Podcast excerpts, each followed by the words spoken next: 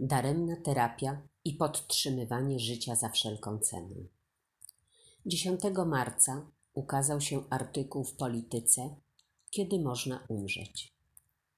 Zainspirowana tym tekstem postanowiłam opisać sytuację, w której się znalazłam.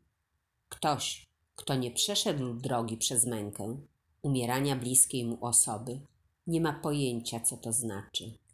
Co znaczy odchodzenie z tego świata w bólu i bezradności asystującej rodziny.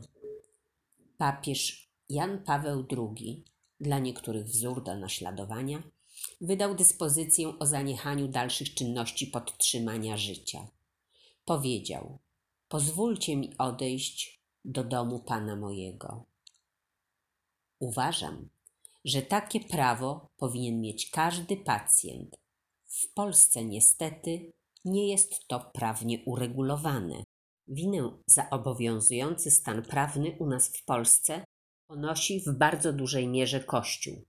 Kilka lat temu ukazał się artykuł o matce Teresie z Kalkuty. Podtrzymywała na duchu Hindusów umierających w mękach na raka. Powoływała się na mękę pańską Jezusa Chrystusa. Inaczej mówiąc, chorzy powinni nieść swój osobisty krzyż. Cierpieć. Później przeczytałam, że gdy święta zachorowała, była się w najlepszych prywatnych klinikach i zmarła bez bólu. Cierpienia mojej mamy w ostatnich tygodniach życia. Moja mama została skierowana w grudniu ubiegłego roku do szpitala na USG z powodu silnych bólów brzucha. Ponieważ znałam sytuację w warszawskich szpitalach, codziennie prasa informowała o odsyłanych karetkach z pacjentami donikąd. Prywatnie zamówiłam USG w domu pacjenta. Na podstawie wyniku chora otrzymała skierowanie do szpitala wraz z transportem. Zwijając się z bólu, czekała w karetce na decyzję lekarzy. Trzy szpitale odmówiły jej przyjęcia. W czwartym, na skutek różnych interwencji, została zatrzymana. Diagnoza brzmiała perforacja układu pokarmowego. Pacjentka nie wyraziła zgody na operację, w związku z powyższym zaczęto ją leczyć farmakologicznie. Kiedy miano mamę wypisać ze szpitala, pogorszyła się praca nerek. Potem wyłączył się następny organ i następny. W konsekwencji przeleżała w szpitalu dwa miesiące, a lekarze robili wszystko, aby nie umarła.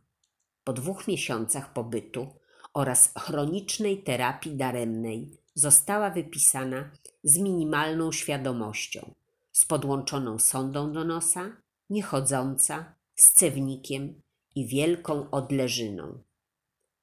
Po wyjściu mamy ze szpitala skontaktowałam się z przychodnią lekarzy pierwszego kontaktu. Poinformowano mnie, że lekarz może udzielić tylko porady telefonicznej. Za tydzień.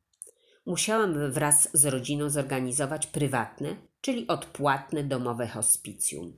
Do państwowego się nie kwalifikowała. Lekarz pierwszego kontaktu przyszedł po dwóch tygodniach, by stwierdzić zgon. Moja mama umierała przez czternaście dni w strasznych bólach, tyle, że otoczona rodziną. Edyta Geppert śpiewała: Jakie życie, taka śmierć. Niewątpliwie jest to licentia poetyka. Państwowa Służba Zdrowia nie zapewniła nam żadnej pomocy. Mama umierała w cierpieniach.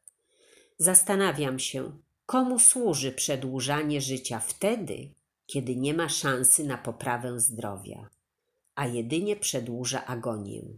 Bogu? Na pewno nie chorej, bardzo cierpiącej ani rodzinie, która razem z nią przeżywała katusze. Nie życzyłabym przysłowiowemu najgorszemu wrogowi tego wszystkiego, przez co przeszliśmy. Państwowa służba zdrowia nie zapewniła nam żadnej pomocy. Byliśmy zdani sami na siebie. Cytując gazetę Polityka, w Wielkiej Brytanii Mental Capacity Act daje jasne wytyczne. Jeśli postępowanie medyczne jest daremne, czyli nie może przynieść poprawy zdrowia, to w najlepszym interesie pacjenta jest zakończenie jego życia, chyba że wcześniej wyraził inną wolę.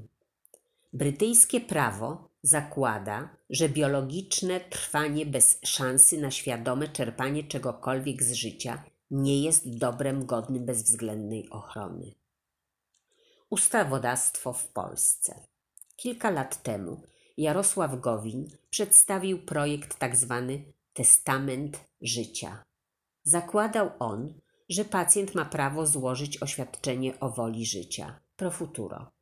Informuje w nim, czy w wypadku na przykład utraty świadomości, aby podtrzymywano jego życie, nawet jeżeli nie będzie szansy na poprawę.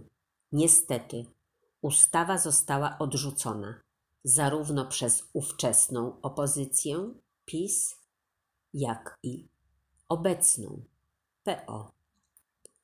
W 2014 roku część lekarzy katolickich fundamentalistów złożyła na Jasnej Górze deklarację wiary, która zakłada, że eutanazja, aborcja i in vitro są przez nich nieakceptowane. Lekarz ma prawo odmówić wykonania aborcji, in vitro, a nawet przepisywania środków antykoncepcyjnych. Z tego też powodu pacjentki w przychodniach ginekologicznych zażądały informacji, który z lekarzy podpisał się pod tą deklaracją. W październiku 2020 roku Trybunał Konstytucyjny pod przewodnictwem Julii Przyłębskiej wydał wyrok, który zakazuje aborcji nawet ciężko uszkodzonego płodu, nie mającego szans przeżycia. W związku z powyższym odsuwa się sprawa testamentu życia. Mam nadzieję, że jeszcze za mojego życia nastąpi zmiana prawa na bardziej ludzkie, że ani ja, ani nikt z moich bliskich przechodząc na drugą stronę nie będzie musiał cierpieć. Postscriptum. Bardzo dziękuję pani Jagodzie Tomaszewskiej za pomoc w tym bardzo trudnym dla nas okresie.